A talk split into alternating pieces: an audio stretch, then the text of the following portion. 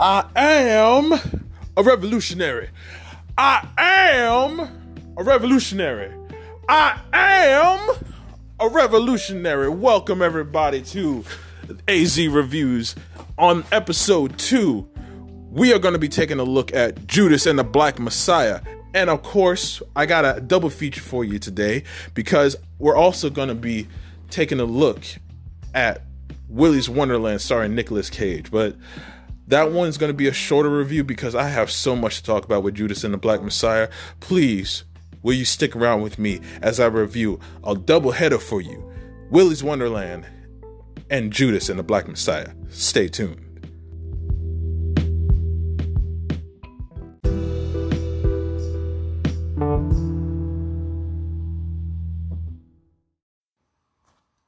The struggle is real, ladies and gentlemen, or at least this is what this particular movie tells us, or just struggle movies in general. Well, and before I get on to the review, before I even say anything, let me tell you what a struggle movie is. Struggle movies are basically all of those movies that came out in sometime in the 80s and 90s about people who are in low income situations or in poverty who really didn't have enough money to do the certain things that they wanted to do, all because the white man came in and just fucked everything up for everybody. You you know the movies. You may you may not know them literally, but you've you've seen a few of them. Um, for example, Boys in the Hood, Menace to Society, Dead Presidents, even some um comedies like Friday or Lottery Ticket, or even um some more modern day ones, aka the uh the white ones like Hillbilly Elegy and uh that's about it. yeah, but basically all those movies are, are basically like man, man, we, we we don't really have that much money. Um we don't really have that much money. We we just got to be gangsters.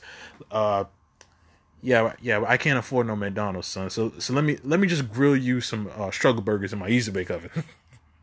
but uh, uh, but regardless of that fact, we are here today to take a look at a new, more modern struggle movie that's actually based off a true story. And that true story movie is basically called Judas and the Black Messiah, which is directed and co written by Shaka King.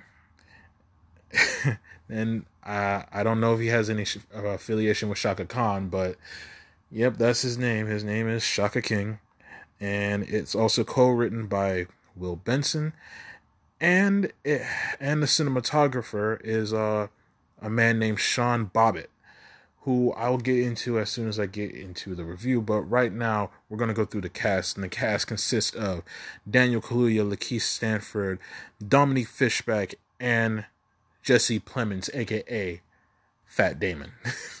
and without spoiling too much, essentially what this movie is about, it's basically about the uh, the Illinois chapter of the Black Panther Coalition back in around 1969, I believe, and it f- focuses on its former leader, Fred Hampton, and how the government basically under J. Uger, J. Edgar Hoover's orders, infiltrated the Black Panther coalition to take them down from the inside. Um, co- um, all thanks to a man named William O'Neal, who helps infiltrate the Black Panthers and try to figure out the weaknesses and whatnot and take them down from the inside. Without spoiling too much and without if you know if you don't if you don't know the real life events behind this movie, it's probably best to go in not knowing anything. But if you do, then you're gonna then you're probably gonna have a very interesting time with this one. Now, there's a reason why I did bring up the struggle movie genre. I might say it's a and the the reason why I uh, bring up those movies it's essentially because when you have a movie that speaks to the struggle of plight of low income people, most most predominantly black people, you basically have a movie that um, defines every anything and everything about black people through poverty and we've been spoon fed that that type of genre for so long that it almost feels how do I say like that's a part of us. And obviously that's not true because there are some movies out there that have shown that hey, not all black people are defined by poverty and hood movies and gangsters and killing people and whatnot. Prime prime examples are Black Panther and Get Out and Us and whatnot. None of those movies take place in the hood. All those people look like they um can hold down a job and whatnot. It and the problem with most struggle movies is essentially that when you're dealing with struggle, it's either too heavy handed, like everything's all black and white, everything is all um uh good guy, bad guy, kind of like Star Wars or Lord of the Rings or some bullshit like that. Or it's or there is something interesting going on underneath the surface, but the problem is is that it's poorly written, or poorly acted, or poorly edited.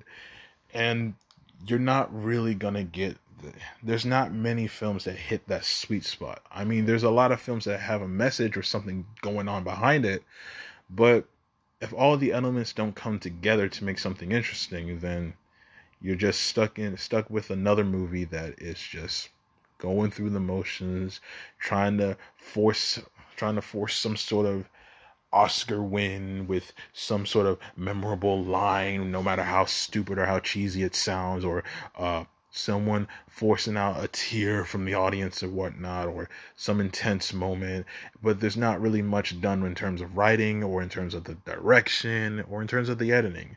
And after a while, all those movies from the 80s and 90s started to bleed in on themselves, and we just got tired of it. And um, so, what I want to explore is essentially what's the case with Judas and the Black Messiah? Is it a is it another Oscar bait movie that speaks to the plight of black folks, or is it just an or is it actually a well put together movie? And honestly, I'm gonna say this now. It's more of the latter. Yes, you heard me, ladies and gentlemen. Judas and the Black Messiah is actually a really, really well done movie. Now, before I go into the actual review, I actually do want to say something here because um, I've seen a lot of critics and a lot of reviews that say how powerful this movie is and how inspiring this uh, this movie is. And honestly, this movie's not really that inspiring. If I would, if I were to say so myself, it's it's not, at least not inspiring in the way that you would think.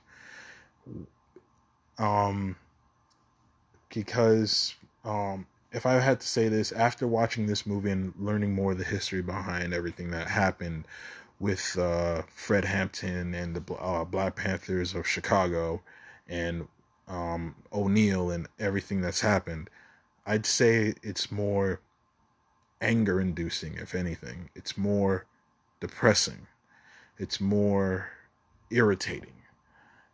And it's mostly because of what Fred Hampton was, what type of person Fred Hampton was. And as much as I don't like to talk about politics, and especially I don't I don't want to bring it into the show, but this is one of those movies that kind of that you kind of have to at least say something, and this is my take on it. What what I've seen in this movie in in particular, and how Fred Hampton um, and what Fred Fred Hampton has done with the Black Panthers around that time is is that he did have a uh, rhetoric of um, telling of telling common folk that um, the police and everything and whatnot are the enemy, and we have to uh, essentially kill them or essentially uh, fight against them. But he, but you also have to understand that at the time that all this came out, there was a um there was the Vietnam War going on. There was the Red Scare happening. There were a lot of things. Oh, and not to mention civil rights, the civil rights movement. Around that time, Martin Luther King Jr. and Malcolm X were both killed. So you have a, an America at that time that is literally on the razor's edge once more, and and everybody is angry, everybody is confused, everybody is picking sides, and Fred Hampton shows his side. And he decided to use the Black Panther, the Black Panther Party, to not only unite, um, to unite black black people in in the state of Illinois or in in the city of Chicago against the government, but also he provided things for his um, community. He provided hospitals, he provided shelters, uh, free food, free breakfast for, for, kids, free education for the black community, and for and somehow Fred Hampton was able to unite almost multiple parties, black, white, men and women, Spanish. It didn't it didn't matter what color. He was able to unite all these people underneath the black the Black Panther flag, all at the age of twenty one by the time that all of this was happening, he was in his um, early twenties. He was he wasn't even a teenager yet. He was he wasn't even at the drinking age yet, and that baffles my mind because he because he did such an amazing he did so much amazing work and he wasn't even at the drinking age. I'm 23 years old and i'm just starting to get on my feet and trust me it I, I can't even hold a candle to what uh, this man has done. And honestly seeing his work undone and seeing um, how history and how our government has treated not only him but the um, Black Panther Party in general, labeling them as terrorists and almost um, and calling them the worst possible thing to happen to this country, and uh, but more so than communism, more so than any other uh, terrorist group at the time um, because the Black Panther Party um, had such a powerful voice in Fred Hampton that he, even at the age of 21, he was able to unite everybody. That that was just it was just interesting to see play out in this movie. Um, but I'll say this, and this is the other thing that most struggle movies and most movies that are based off of true stories they don't show you. They don't show you the gray side because usually everything is black and white. Everything is okay. Uh, this guy's the good guy. This guy's the bad guy. You you you know who you're rooting for. You know who who you're rooting against. And in Judas and the Black Messiah, that is a different story because in Judas and the Black Messiah, you actually do get a gray area with almost every character that's presented on screen whether it be um, whether it be Daniel Kaluuya as Fred Hampton, Lakeith Stanford as O'Neal, even the FBI agent played by um, Jesse Plemons. You get a lot of gray area with these characters, and it makes them a lot more interesting and a lot more compelling because there are times in this movie where you can where they show um, Fred Hampton's um, like they show uh, Fred Hampton's contradictory nature, whether it be with uh, whether it be one moment he'll have a speech where he says uh, a good pig is a dead pig or um, kill one pig you get a little bit of satisfaction. Kill more pigs you get more satisfaction. Kill all pigs you get absolute satisfaction. And then the next moment when someone comes in and they're like okay i got this dynamite. Let, let's go kill some pigs. He's like what the fuck? Are you crazy? Are you crazy? You can't go kill pigs. Who who told you to do that? What, what motherfucker? You told me to do this. No, no, nah, man. I I say blow up pigs, man. Man, get this shit out of here. What what the hell's wrong with you, man? Are you trying to get us killed? Like there there was there is a defining line that like not line. There is a defining thing about it, and um, the fact that there is a gray area with Fred Hampton and all these other characters because um, it shows you that Fred Hampton at the time, even though he was a powerful voice amongst the Black Panthers and a great and possibly a good leader, or at least a powerful leader amongst the Black community, he was still. You could kind of tell that he was still 21 years old because all of the, like at the beginning of the movie it shows that all of his speeches you can kind of tell were off the cuff. He's kind of mumbling through some uh, speeches. You can probably um, tell that he's like looking at something in the crowd and just pointing that out and um, not really fully committing to certain things. And, and they even they even go out their way to explain that yeah he that even though he was a powerful voice, he was still 21 and he didn't have all the answers. He wasn't entirely sure about certain situations. And I just like that because you don't really get to see that. You don't really get to see the gray area in certain movies. Don't in, in certain characters or in certain people who aren't entirely sure or, or who are just you don't see the mistakes of these types of people. And this movie shows that, hey, even though Fred Hampton was a powerful voice, he still had his flaws. And, um, and no more, and that's, and that's further shown in, uh, what's, uh, Dominique Fishback's character, um, Deborah, who is, uh, Fred Hampton's wife because she kind of points out all a lot of his flaws and a lot of um and a lot of the issues that a lot of his issues, especially in his beginning years. Um, but once they uh, get together, you can also see that there's a morally gray, um, not morally gray, but there's something um, pointing her kind of away from the Black Panther Party because there's a situation that happens where she now has to um, kind of think for two people, um, for not not only for herself but also for um, people in her family and her new husband.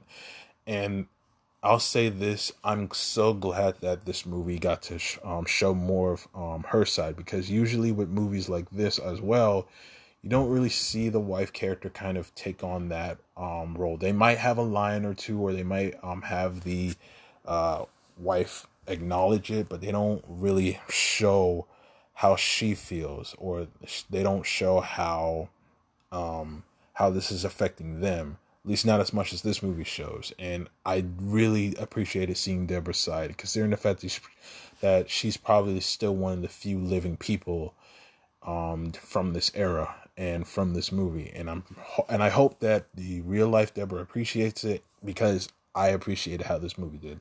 Even um, Lakeith stanford's performance um, in this movie is just fantastic because there's a lot of moments that he has to kind of essentially be like like because he's the one infiltrating the black man he has to essentially um play this character who has to um kind of how do I say this? He has to kind of be like he he can't show that much um he can't show he can't show that much while he's around the Black Panther coalition. And it's mostly because um you can tell kind of like Fred Hampton, he's a young dude. He's a young dude in a situation that he doesn't fully understand. So when he hears Fred Hampton talk about what the what the next war is going to be, is it going to be how how is the next war going to be waged? It's going to be with guns. It's going to be with rocket launchers. It's going to be with grenades. And he's like, oh shit, this man has grenades. And you you can kind of tell, like in those moments where he finds out certain situations, he's kind of like, man, I got I got I'm too far into this. I'm in way over my head. I and you can kind of tell when he's freaking out. You can kind of tell like how he has to play it off. And like once the situation kind of cools down you can kind of see him like nervously looking around. Like there's moments where um there's one dude who um in who was in the black panther party said that um they found a snitch and how they basically tortured and killed the um this particular snitch. And you can tell that Lakeith uh Stanfield's character is getting like nervous but he can't really show it because if he shows it uh, it could ultimately get him killed or get him found out, exposed, and his cover could be blown, and again he could get killed. And uh, this is probably one of the uh, few performances that I actually really enjoyed from Lakeith Stanfield. Um, yeah, because seeing him in movies like Sorry to Bother You, and then his other previous main film Death Note, um, it's like it's like seeing him go from night to day. Because seeing him uh, work with very little in Death Note, and then going from very little to um, just doing a more dark comedy film like Sorry to Bother You than seeing him going to a full dark drama uh, biopic like this one. It's really interesting to see, and I'm um, glad that Lakeith Stanfield's getting more work that um, helps him stretch his acting muscles because before you couldn't really tell because he's kind of um because with most other characters he's kind of that basic dude. He's he's Lakeith Stanford and everything. Um, and even in this particular movie, uh, when he has to kind of interact with Jesse Plemons' character, um, named the FBI agent named Roy Mitchell, Agent Mitchell, um, even um, Agent Mitchell has kind of a, a morally gray, uh, gray uh, standing. At first, you can't really tell what type of person he is or whose side he's actually on but when once you start to realize where everybody stands, and as the movie goes on, you and more layers are pulled back, you even start to um see um his side of things, and and I feel like Mr. Plemons actually pulls it off really well. And seeing him go from Breaking Bad to Game Night to this, it's it's you can kind of tell that um the cast in this is like all across the board. They do really well in their parts, and um, and that even goes for um the director himself, Shaka King, who um especially um who lets all of these actors um lets all these actors actually perform um perform with um perform perform to the best of their abilities. They he lets the actors tell the story rather than do some camera work or do some editing work that's like symbolic. Because if this was in the hands of anybody else, if this was in the hands of someone like say Spike Lee, Spike Lee would have put like some sort of song over over like a Sam Cooke song or uh yeah like a Sam Cooke song or something like that to kind of um oversimplify the situation rather than have the actors speak for themselves. Or he would have put up uh, some real life photos of what was going on to kind of um, to kind of show off what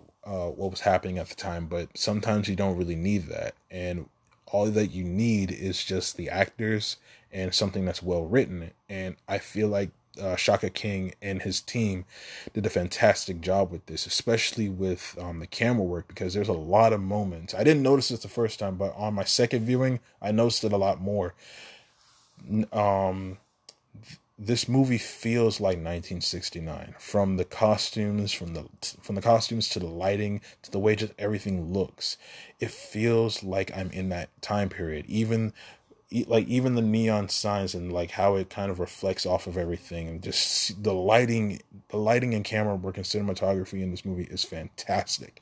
And even even when it gets to some of the more dramatic scenes and scenes of uh, tension you can cut the tension in um in the air with a knife. Like it's that thick and, and when when you get to those intense moments it's almost like you're kind of you're kind of gritting your teeth because you're you're hoping that um, no one gets killed in the next couple of minutes, or you're hoping that someone gets out of this situation, or you're hoping that the worst case scenario doesn't happen.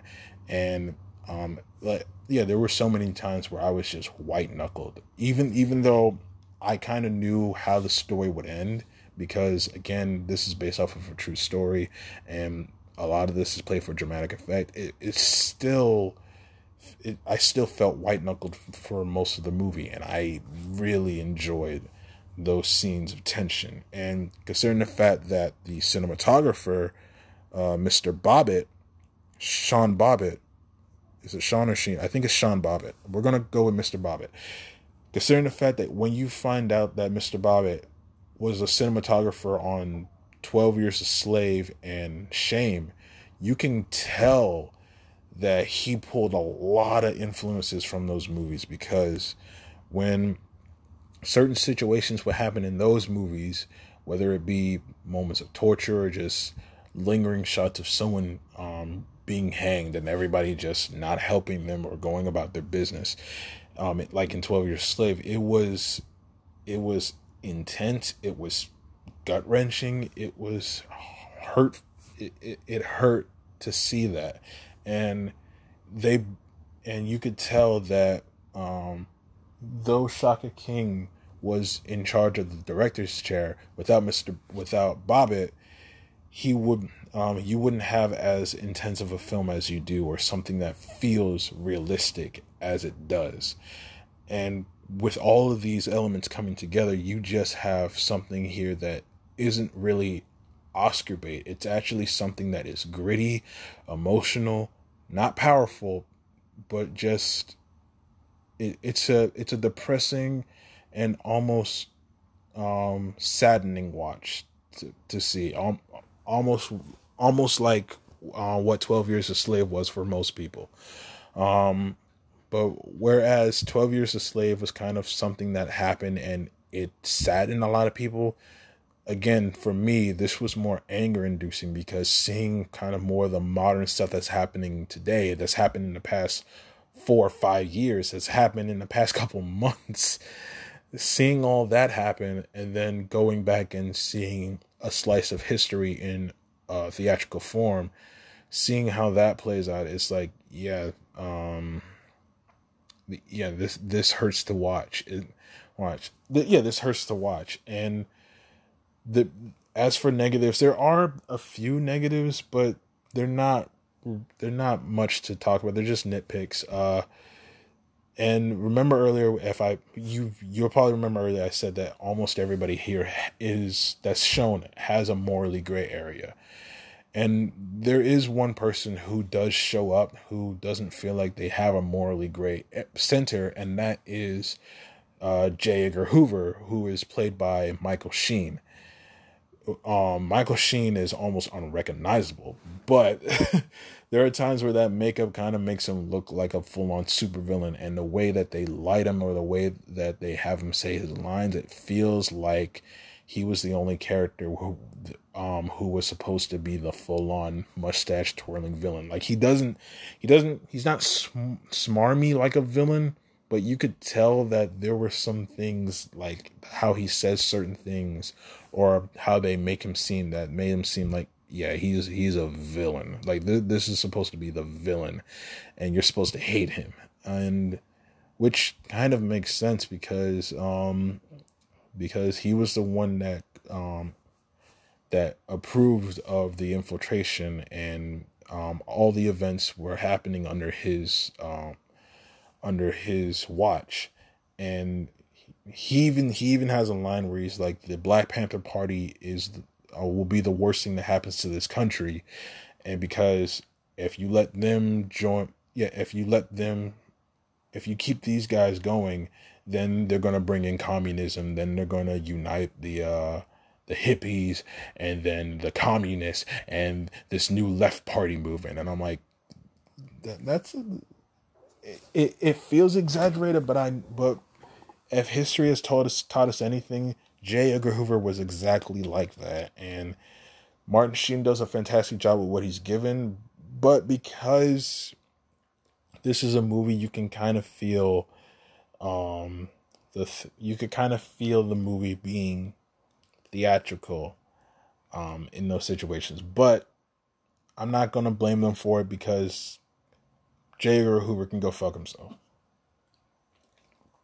but anyway besides that and besides a few other uh things here and there be- like i said because this is a based on a true story not everything is completely and 100% accurate everything's a lot of moments are played for dramatic effect. So there might be a few inaccuracies here and there, but regardless, this Judas and the Black Messiah is probably one of the best films of the year for me. At almost every actor, every performance across the board is some of the best I've seen. The writing is fantastic. Shaka King and Miss and Sean Bobbitt do a fantastic job with the directing and cinematography and lighting. It, it this movie is probably one of the best movies of the year. I don't know if this movie will get nominated for it'll get nominated for something. It'll probably be nominated for best movie of the year.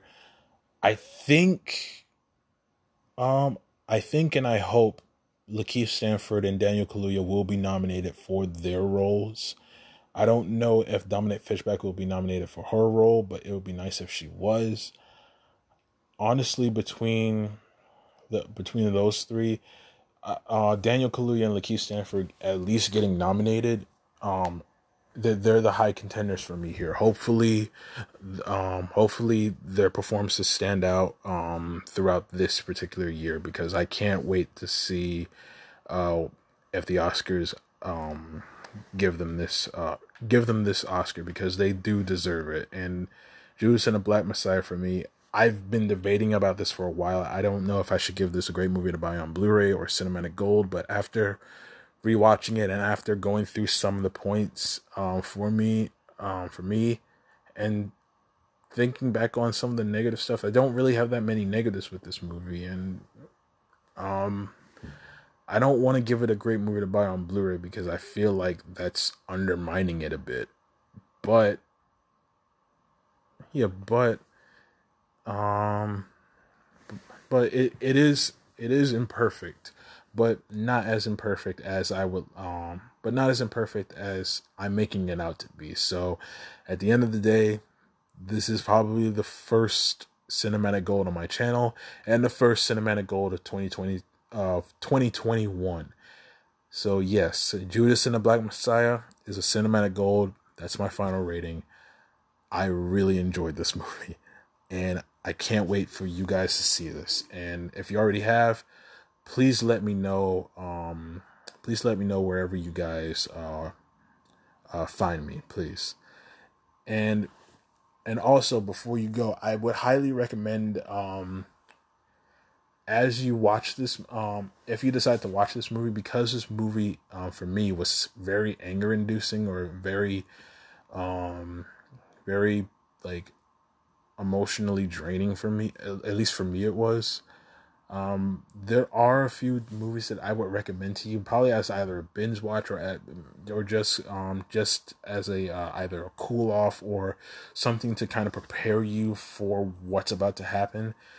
Um, I would recommend watching these movies beforehand because these movies feel more lighthearted than than this movie does, and you don't really want the message or you don't want the uh, the story of Fred Hampton and the uh, black and the Black Panther infiltration to be undermined. So I will honestly say um, watch these two movies before watching Judas and the Black Messiah, and then end with Judas and the Black Messiah, or if you decide to start with Judas and the Black Messiah, at least watch one of these movies after. And those two movies are One Night in Miami, which is directed by Regina King, and um, the trial of the the trial of Chicago Seven on Netflix. Um, both of those movies are again they're biopics, but uh, one of them is based off of a play, and and um, the reason why I would say One Night Miami first is because um, it is before it a lot of the events of that of that movie slash play take place before the events of Judas and the Black Messiah, even though Fred Hampton and all these other people aren't mentioned.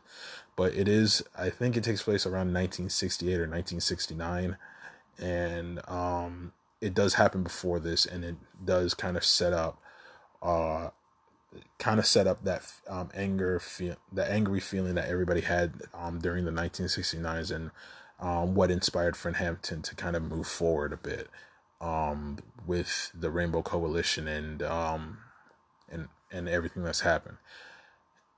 Um, but whereas um, both of those movies, uh, trial, the Trial of Chicago Seven and One Night in Miami, kind of deal with uh, kind of kind of basically deal with um, dialogue and kind of care, can I character uh, scene to scene character moments. Again, Judas and the Black Messiah is more of um it yeah, it's more of a dramatic uh, telling of the infiltra- of the Black Panther infiltration. And again, um, if you, I'll, I'll say it like this: if you want to end your night angry, then you watch Judas and the Black Messiah last. But if you want to, but if you want to watch Judas and the Black Messiah Messiah first, but you're like, okay, that was that was a bit heavy, man. I gotta cool down a bit. Yeah, like I gotta cool down a bit. I gotta, uh, yeah, I gotta cool down and watch something.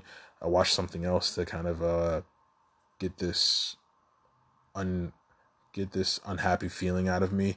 Then watch One Night in Miami or the trial or the trial of Chicago Seven because at least one of those movies ends in a kind of uh not a feel good, but at least ends in a way where you don't feel sad or bitter, um, like I did. so anyway, Cinematic Gold is my rating for Judas and the Black Messiah. Please let me know if you watch this movie. Um, and up next, we'll um, be talking about Willy's Wonderland, starring the predominantly iconic Nicolas Cage. So please stay tuned for that.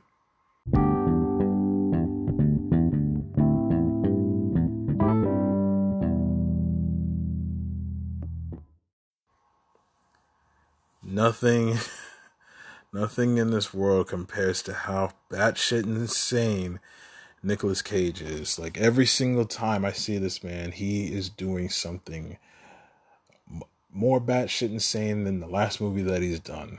Whether it be his long ass hair and his shitty southern accent in Con Air to his um to playing Johnny Blaze in fucking Ghost Rider. This man does not do um normal job normal acting jobs anymore. He he has to do something that's fucking insane now.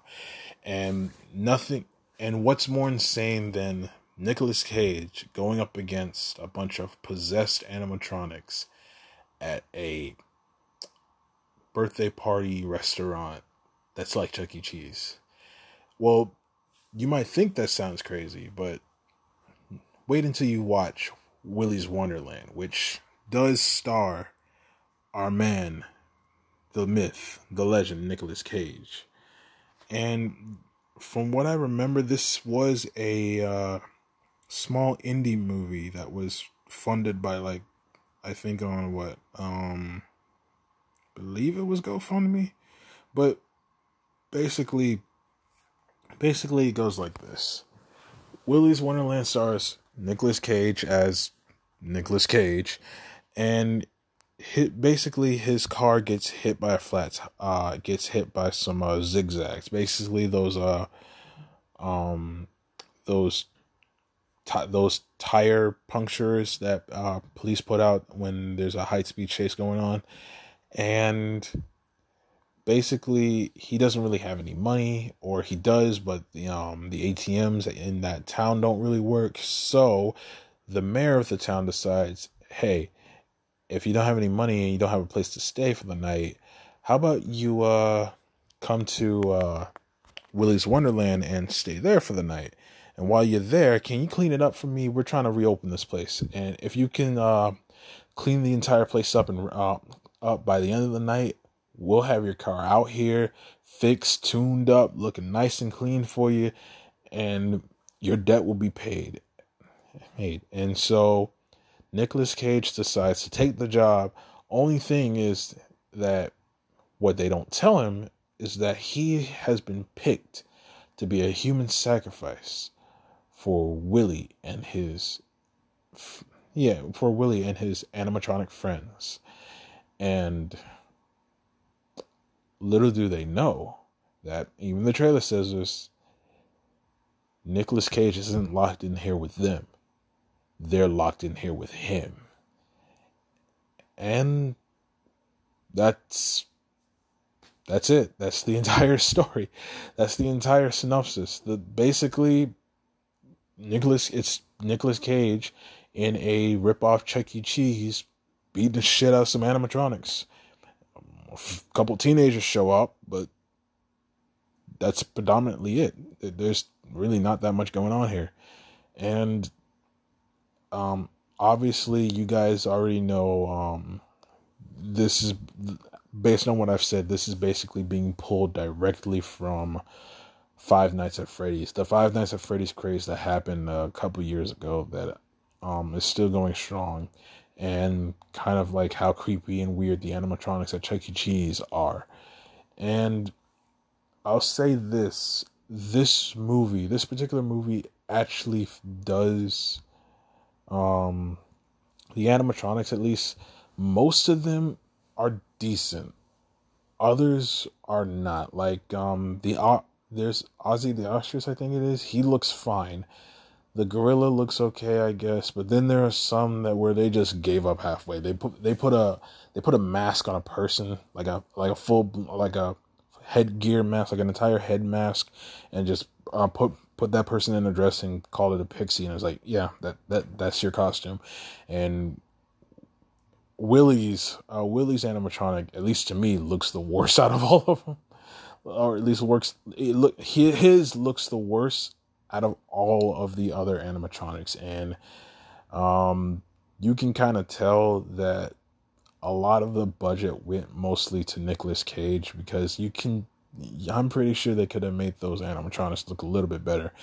And the and that's the other thing too because you can kind of tell what type of budget this movie has um, on screen because when when you go on Wikipedia or IMDb and you find out that this movie was made for about five to ten million dollars, you're you're like, I'm willing to wager that Nicolas Cage either pocketed for or funded like an extra th- like two million um to produce this movie because that yeah because um because if this was uh, yeah because if this was a more well put together movie it wouldn't look this bad and that's the other thing about this movie you can't really tell if it's bad on purpose or if it's just bad. And this is, and honestly, for most people, that's probably a good thing. But for me, it's not really a good thing. It's it's not really much of a good thing at all. Um, and I can't even necessarily say if I like this movie or not because um, this movie is supposed to basically be a horror comedy, but after a while, it stops trying to scare you because it's like, look, we know what you're here for, and um, it just straight, it just straight up ends up being a comedy. And um, all I can say is, is that if you know what you're going into, you'll probably enjoy this movie more than uh, more than others. This movie is definitely not for everybody because, again, like I said, the um, the budget is shown on screen. Usually you can tell um, um the budget of a movie when it's shown on screen. Like if you see a movie and it says that it looks like it's made for almost a billion dollars or like a hundred billion dollars, something like that, you can tell. Yeah, because everything looks nice. The camera shot really well. Um, it actually the the writing is actually more well done. Done. Yeah, you can. T- yeah, even even the actors that they hire, you're like, yeah, this this is like a B list or an A list actor. You actually pulled out the stops for this. But um, when you have something like this and you you see that it's made for like five million dollars, you can tell it's you, you you can tell that everything like everything on the screen you can you can tell because everything just looks like it's not optimized well if that's the word. Like it's like the movie like it doesn't it looks dirty, but not because the not because they're in a dirty ass uh uh, p- p- uh party restaurant or whatever. Uh, uh, it's not because of that. It's because the camera looks like it's low quality. Um, the you can tell that they didn't really have that many locations, so they just shot uh, a scene in the same uh, in the same corridor with that only has a few lights has a few lights strong about. Um, they only had one door. They only had like two or three rooms to work with. Um, like you you could tell you could tell the money that's on screen. Even the uh, fight scenes that happen between Nicolas Cage and the animatronics are not choreographed well because there's a lot of there was literally one moment where he was fighting um, one of the animatronics, and you can tell that uh, Nicolas Cage is just standing there. They're like, okay, uh, we're gonna move the animatronic this way. You just, uh, yeah, you just move move your hand with the with the stick this way. Okay, now we're gonna go the other way. Okay, that that's good. And then rather than have a full on uh, fight scene choreographed, they just shake the camera. they they shake the camera to make it seem like something's happening or make it seem more intense than it actually is. But you, it it doesn't make it interesting. It just makes it jarring. And and and again, most of the time, you're okay with this because Nicolas Cage is there and it looks like he's having a good time or he looks like he's just okay with this doing with the uh, this crazy movie until you start to realize holy shit. And you start to realize this quickly. It's even in the trailer. They even acknowledge it. Nicolas Cage has no lines. And like Nicolas Cage has no lines at all. Like the only line that he has is he screams. That is like he screams once, and that is it.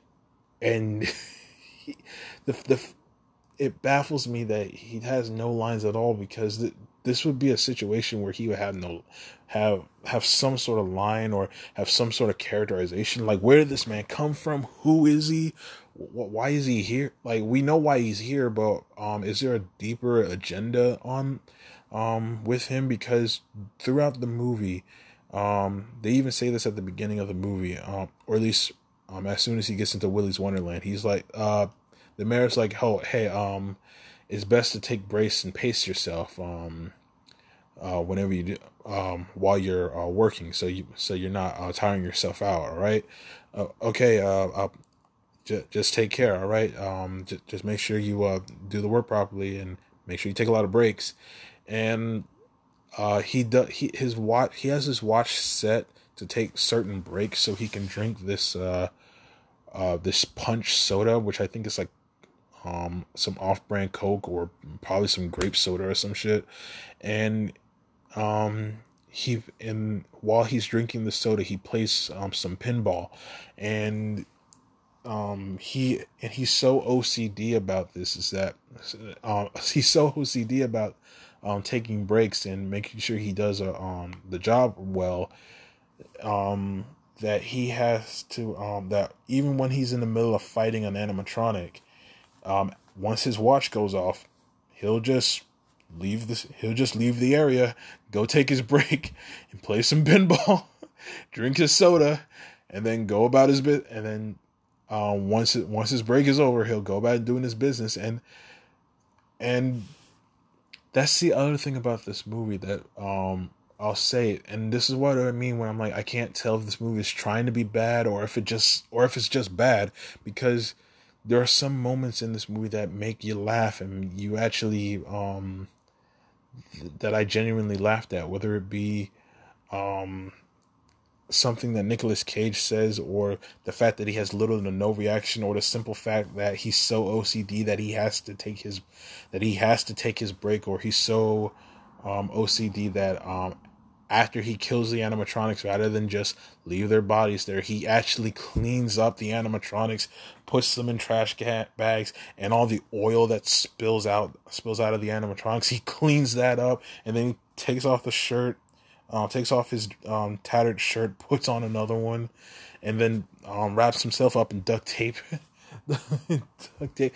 It's and yeah, and he's like dancing to like um, a Willy's Wonderland theme song that I guess is playing in his head because it can't be from the pinball machine. Um, but regardless, he's um, dancing to like uh, um, to some music that's playing in his head and I'm playing the pinball machine, taking breaks and whatnot. And it's just that routine. And the fact that he has this routine that he's so adamant about, um, and adamant about it, it is kind of funny, but that's the, but the other issue about this movie is, is besides Willy and the other animatronics and um, why all this is happening, they don't really explain much anything else. They don't explain anything about Nicolas Cage, why he's mute, why he has to drink his soda, why is he um why is he so adamant about um playing this character why, why not playing this character? Why is he so adamant about playing this pinball machine and taking his breaks or drinking his, this soda? It like it like you, your mind starts to wonder like ooh like at the beginning like ooh is he like is he an animatronic? Is he a kid whose parents got killed by willie and his gang and he escaped and he's come back for revenge? I even heard um a rumor online like is he the devil? Like is he coming to collect these uh soul, the souls of the animatronics now and uh end their um and, and and the chaos that they have amongst this town? They don't explain none of this shit the, whatever whatever theory the internet has made up for this movie and whatever theory that they're going to stick to th- that that doesn't matter because what whatever they whatever they come up with is probably better than whatever they have whatever the um writer and direct the writer and director of this movie have. Because kind of like Scott Cawthon with his series they're probably just going to make this shit up as they go along. And that and honestly that's not that's not good because again for every moment where there is a there is a funny or interesting thing that happens because it's crazy Nicolas Cage or they just let Nicolas Cage do whatever he wants. There's another moment that just um, there's another moment or there's something that you start to question and the movie ends up falling apart or there's something that you start to notice whether it be with editing, sound mixing, or just how to how, like how how low as you can go of, of a budget this movie is. Again when you see it on screen there are some movies that are low budget. You can't even tell that they're low budget. Again evil dead probably had less of a budget than this. Pulp fiction had no budget at all and yet he was able to hire bruce willis um like bruce willis samuel jackson john travolta in their primes before they were anybody and he was able to make something that was really well done and it's because he had a script that was really well done. Yeah they had a script that was really well done. They had actors and people who were passionate about film passionate enough to make these movies and not to kind of i'm not bagging on this movie because it's bad or i think it's bad. I'm bagging on it because you can kind of tell that there's not much of a budget here. It's admirable. Honestly, if anything, it's more admirable that they were able to make this movie at all, even with a low budget, rather than rather than just make something and put it on. But rather than like, yeah, rather than just like you know, uh, not make anything at all or just make something for straight for YouTube. But I feel this is this is honestly what I think happens I honestly think that this movie was actually centered around the teenagers, and I'm gonna get to them in a moment, um, because I have some something to say about them. Um, I, but I feel like it was fo- more focused on the teenagers and their situation, and they had their own story. But then Nicolas Cage uh, found the script online somewhere or saw this GoFundMe and was like, "Oh yeah, I was I was just looking at this uh this this trailer for uh Willy's Wonderland, and it looks like a really good script, man. Uh, man, uh, good job, man. Uh, like this looks really interesting. Oh well, thank you, Mr. Cage.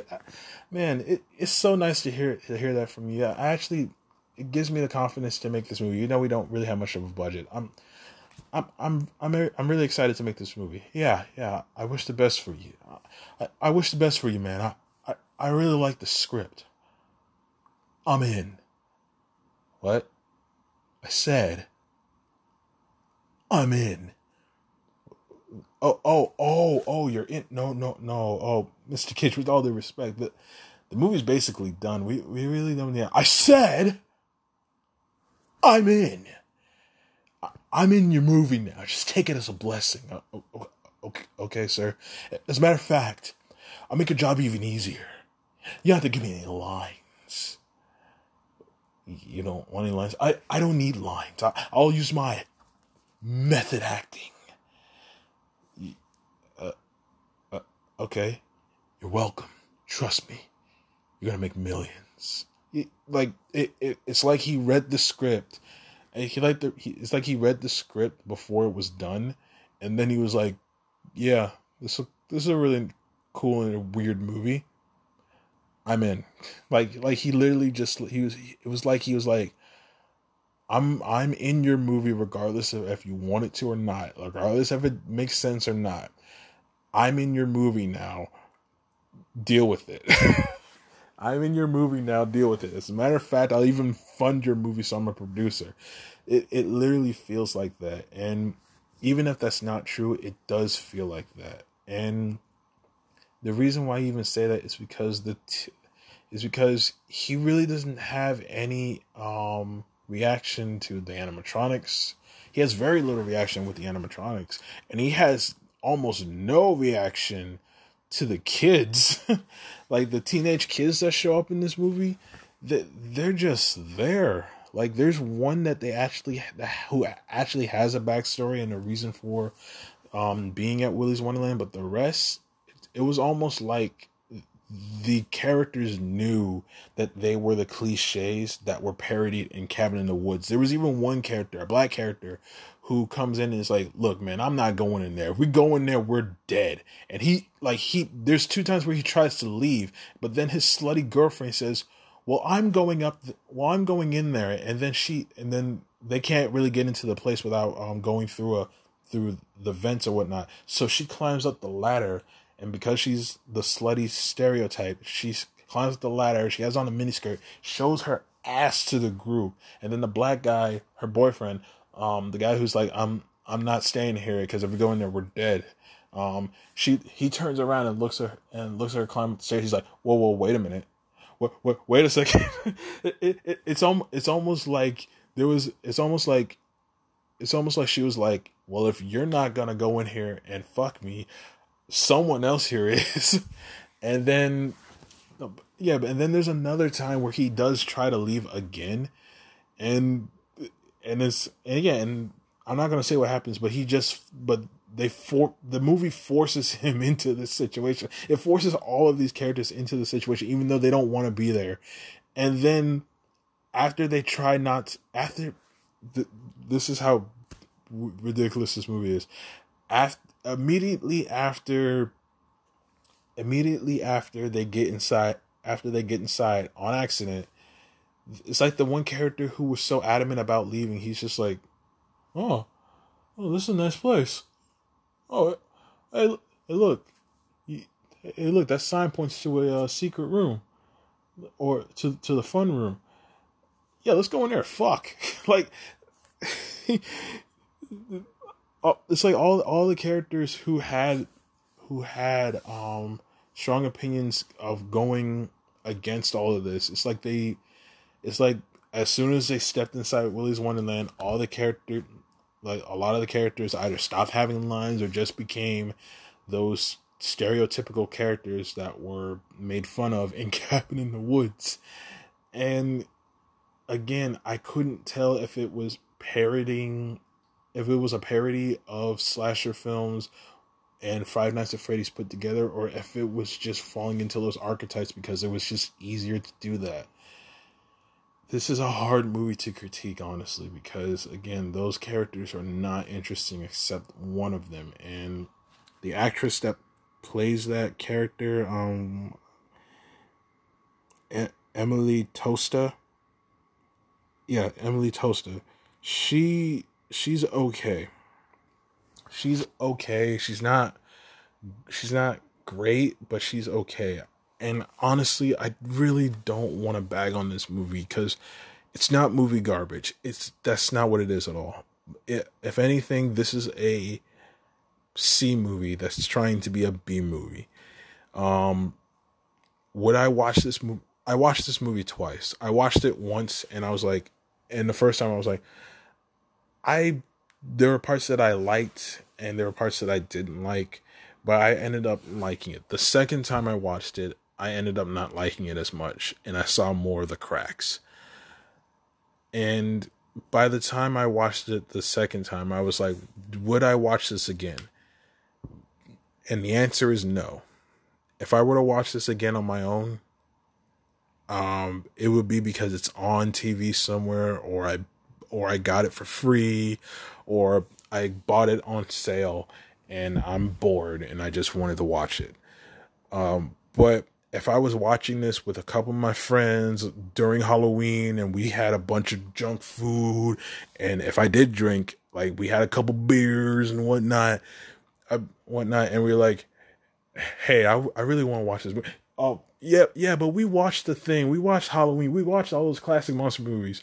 Have you seen Willy's Wonderland? I'm like, yeah, I definitely pull this out and um show my friends this. Hell, I hell, I probably wouldn't even I probably do like one of those um bad movie nights where I'm like I'm not or I pick the movie but I don't tell my friends what we're watching and I'm like okay as soon as the movie's on none of you motherfuckers can leave unless you're going to take a piss or going to get another drink or going to or, or going to get more snacks.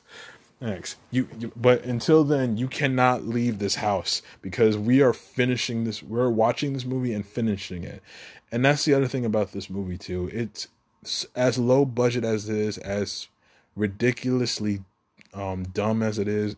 It's still fun to watch. I did chuckle a couple times at the movie when the movie was stop trying to make you make you feel scared. It it's actually a decent time, but it's better um, with friends. It's better. It it's better when you're kind of having a trashy night when you're like when you're having a trashy night where you're indulging on soda and be- soda and beer and pizza and sour patch kids and starbursts and skittles and whatnot with your friends again this is a halloween night movie or at least a Halloween binge watch movie. Like, like if you're watching a bunch of like slasher films and horror films, like if you're watching Get Out and Halloween and the Friday and like some of the Friday Thirteenth movies, throw in Willy's Wonderland into that mix just to spice things up a bit and see how people react. Like this is this is one of those movies, and honestly, for me, um, with but and honestly for me, without that element, this is a one and done like like Willy's Wonderland is the definition of one and done. You can like you'll rent it once or yeah, you'll rent it once and then you'll never watch it again. Which is what happened with me. I I can sit here and adamantly say I watched Willy's Wonderland. I I probably won't watch it again on my own and I can't really recommend it to you guys, but if you want to watch it, I'll watch it with you. And honestly, that's as much as I can say about it. As um, that yeah, that's just just just as much as I can say about it. It's it's not it's not bad, but it's not good either. And honest, but it is worth watching at least once. And if you guys like it, if you like if you like this uh, ridiculously over the top crazy ass movie, um, then by all means share it with your friends. Watch it with some people on a during someone's birthday party dur- during Halloween, whatever, and just get drunk and have a good time. Just yeah, but if you or one of your friends is like, well, "This movie's bullshit," then don't don't be surprised to hear that. I'm I'm telling you now, it it isn't it isn't the best movie out there, but you might enjoy a few moments here and there, like I did.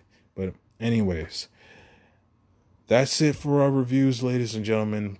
Um, please uh, tell me on Twitter at Azarius Daniels, Facebook at Azarius Daniels, or on Instagram at Azarius Daniels what you guys think about uh, Judas and the Black Messiah, Willy's Wonderland, and my reviews. Please, I really want to know you guys' opinions, what you guys think about these reviews. Should I um, do more? Should I bring more people in? Honestly, I'm so glad to be doing this right now, and I can't wait to uh, do uh, more content for you guys. This one's a little bit later than I wanted, but I um um in the next couple of weeks, I'm actually going to be doing a three. I'm going to be doing three movies in the next couple of weeks. Um, I know next week or it's either next week or this week um, Tom and Jerry comes out. So we'll be doing that one for you guys. And I'm also going to be doing a new segment called A Look Back, where we take a look back to where we take a look at some older films. Um, basically, older films that have either um, been critically or financially uh, unsuccessful, or or movies that have a nostalgic take on them, whether it be my nostalgic take or or someone else's nostalgia take, and we'll be uh, seeing if they hold up or or if they stay the same. Um, and honestly, I can't wait to uh, start because, in honor of the the new Zack Snyder's Justice League movie that's coming out, I want to take a look at the first three movies in the DCEU, which are Man of Steel, Batman v Superman: Dawn of Justice, Ultimate Edition, and uh, the theatrical cut, aka the Joss Whedon cut of Justice League. And I can't wait to get those out for you guys. Hopefully you guys enjoy this review. Hopefully you guys stick with me with me for the next one. I can't wait to uh dive back into the DCEU and see whether or not um whether or not all these movies hold up. So um the next reviews um that'll be out will be for um Tom and Jerry and Man of, and my first look back segment um for Man of Steel. So be on the lookout for those and I'll see you next time.